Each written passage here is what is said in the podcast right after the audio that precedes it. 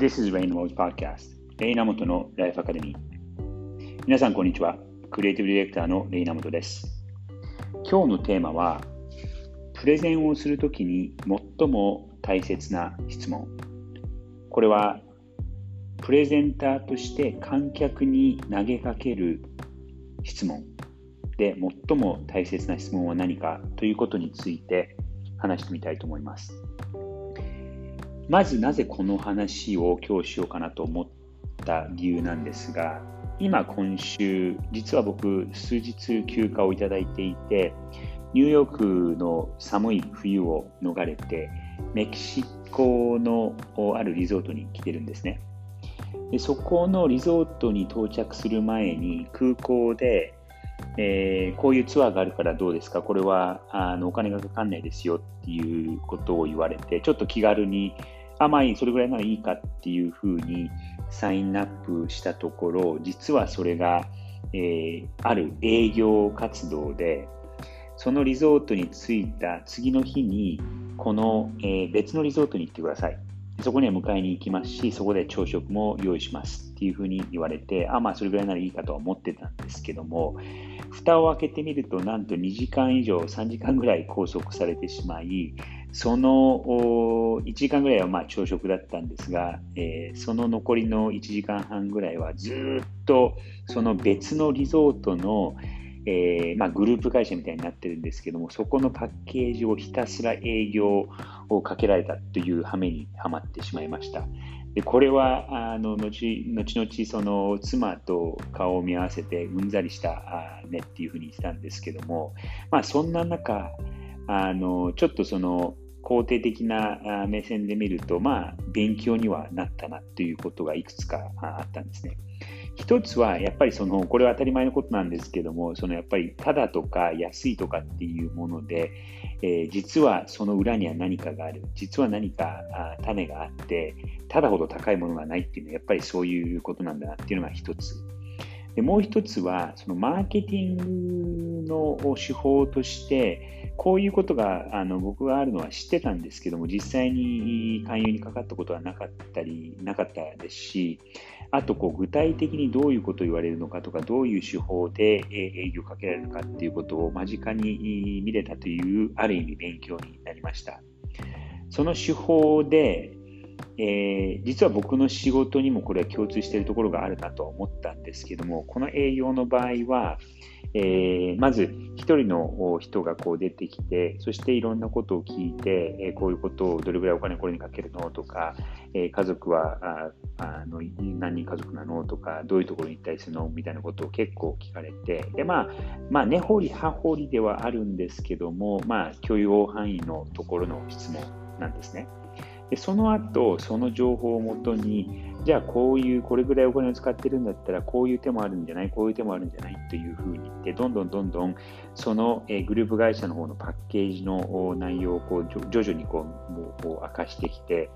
で、これで計算すると、えあなたは今、あこれ半分以上近いお金を払っていて、え、なるんだけども、こっちのパッケージに入れば、え、半分近くセーブできますよ。っていうことを常に、常にというかしつこく言われました。でそれも1人だけではなくて、まず最初のその1人が行って、それで、えその1人が、じゃあ次は今度ボス、マネージャーを出してくるからで、マネージャーが同じことをこう繰り返して、また別の切り口で同じ内容のことを言っていて、で何回もいいです、いいです、いいですっていう風なおわけには、じゃあ最後に、あの書類をこう締めくくるから、じゃあこの人に話してくださいってしたら、今度はその人も同じようなような内容のことを別の切り口で、えー、しつこく言ってくるっていうことが1時間半ぐらい続いて、その最後に、あ、もうこれはこの人たちダメだなって思った時に、じゃあこの人についていってください。あのタクシーでお迎えに送りますのでっていうふうに最後のヒントに連れて行かれるんですけども、今度はその人も別のそのレストランみたいなところに連れて行かれて、で、またこれはどうですか？また違うパッケージを売ってくるっていう、もう今まで受けた営業の中で一番、明らかにもうしつこくて一番ダントツに、粘られた営業だったっていうのをこういうところで体験しました。ただこれさっきも言ったみたいに勉強になったことがあるんですけども、えその交渉というか、その営業するときに、交渉するときに、えできるだけ相手にノーと言わせないあ、できるだけ相手にイエスと言わせる、え質問の仕方をしてくる。つまり、例えばどういうことかというと、えこれとこれとパッケージを比べたらこっちの方がいいですよね、イエス。これとこれとで理由を比べたら、こういう理由ですよね、イエスっていうのを何度も繰り返して、じゃあ、ノーという術がないっていうところにできるだけこうこじつけようみたいな手法を取ってきていました。これはまあちょっと極端な方法なんですけども、僕がですね、もう10年以上前になるんですけども、15年ぐらいですかね、そのクリエイティブディレクターになりたての頃で、で、あるビッグクライアントに、そのアメリカのビッグクライアントにプレゼンをしに行った時に、えー、社長の人、えー、CMO、チーフマーケティングオフィサーと言われるトップクラスの役員クラスのお人たちにプレゼンをしたんですけども、そこには僕の会社の社長も一緒にいてくれて、で、えー、っと、僕がプレゼンをした後、家に、家というか、その、会社に帰る道中で、あれは今日のプレゼンすごくよくやったねっていうふうに褒めてくれたんですね。でその時に彼が何を僕に言ったかというと、自然に例は、えこの質問をすることが身についている。でこの質問っていうのは、実は、えー、密かによく役立役立ってるんだよっていうことを教えてくれたんです。では、その質問が何かっていうことを言うと、えー、クライアントに何か質問はありますか？こうプレゼンをした後に何か質問ありますか？とか、このことに対して質問ありますか？終わりですか？っていう聞くのではなくて、プレゼンをした後に、それもプレゼンをしている最中に、このことお分かりですか？このことをご理解いただけましたでしょうか？これはメイクセンスですか？っていうことを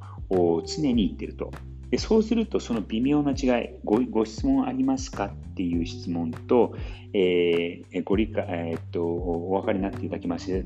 なななっていただけましたでしょうかという質問の、えー、聞き方だと、内容としては、え同じなのに、えご質問ありますかでうまくいっていた場合には答えはそれに対してはいいえです。え皆さんこれお分かりになりましたでしょうかって言ったときに、プレゼンがうまくいってたときには返ってくることが Yes、分かりましたっていうことなので、一つはうまくいっていても返ってくる答えが No という否定的。でもう一つはうまくいっていて返ってくる答えが Yes という肯定的な答え。でそのイエスをこう積み重ねることによって最終的には全部がイエスになってあだから腹落ちしたんだ、だから腑に落ちたんだ、だからよく分かったんだっていう、このイエスの積み重ねで、え、イエスに持っていくっていうのが、あのプレゼンの手法の一つだっていうふうにその、その当時の社長が言ってくれていました。これはですね、そのさっきの営業っていうことにもちょっとつながるんですが、実は、えっと、アメリカの車のセールスマンが使っているテクニックの一つとして、えー、車を売るときに、この車がお好きですか？じゃあ買ってくださいっていうふうに最初から言って、えー、言うのではなくて、まずじゃあちょっと試しにっていうことで、えー、車に乗ってもらう。車に乗ってもらったら、このハンドルの握り具合はどうですか？とか、このインテリアのこの席のカーシートはいいいですよね。このステレオのカーステレオのとすごくよくありませんか？このナビゲーションのこのディスプレイも綺麗ですよねっていうふうにこう点の点々としていろんなところを質問して満足するっていうところそして気に入ってるところをこうかいつまんで伝えていくとこうイエスイエスイエスイエスがえー、重なり、その試乗している間にこうイエスがたくさん、えー、重なって、そして最終的にその試乗終わって、車から出た時に、こんなにたくさんいい要素がある車でしたよね。この車を大きに召されましたか？イエスっていうことで全体像を売るっていうことができるので、そのイエスをこう積み重ねる質問をしていくと、えー、最終的にもイエスっていうふうになりやすいというそういうことです。でこれをそのまずそのまたプレゼンの話にも置き換えると、えプレゼンの最中に、え質問ありますかっていう脳になってしまうような、その肯定的でも脳になってしまうような質問をするのではなくて、えお分かりいただけましたでしょうか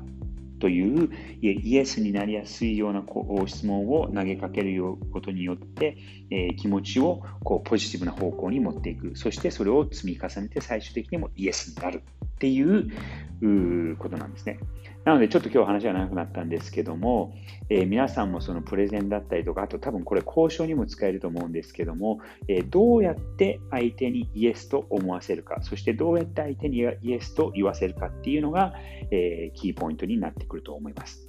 ということで、皆さんもこれをちょっと試してみてください。それでは、Have a nice day!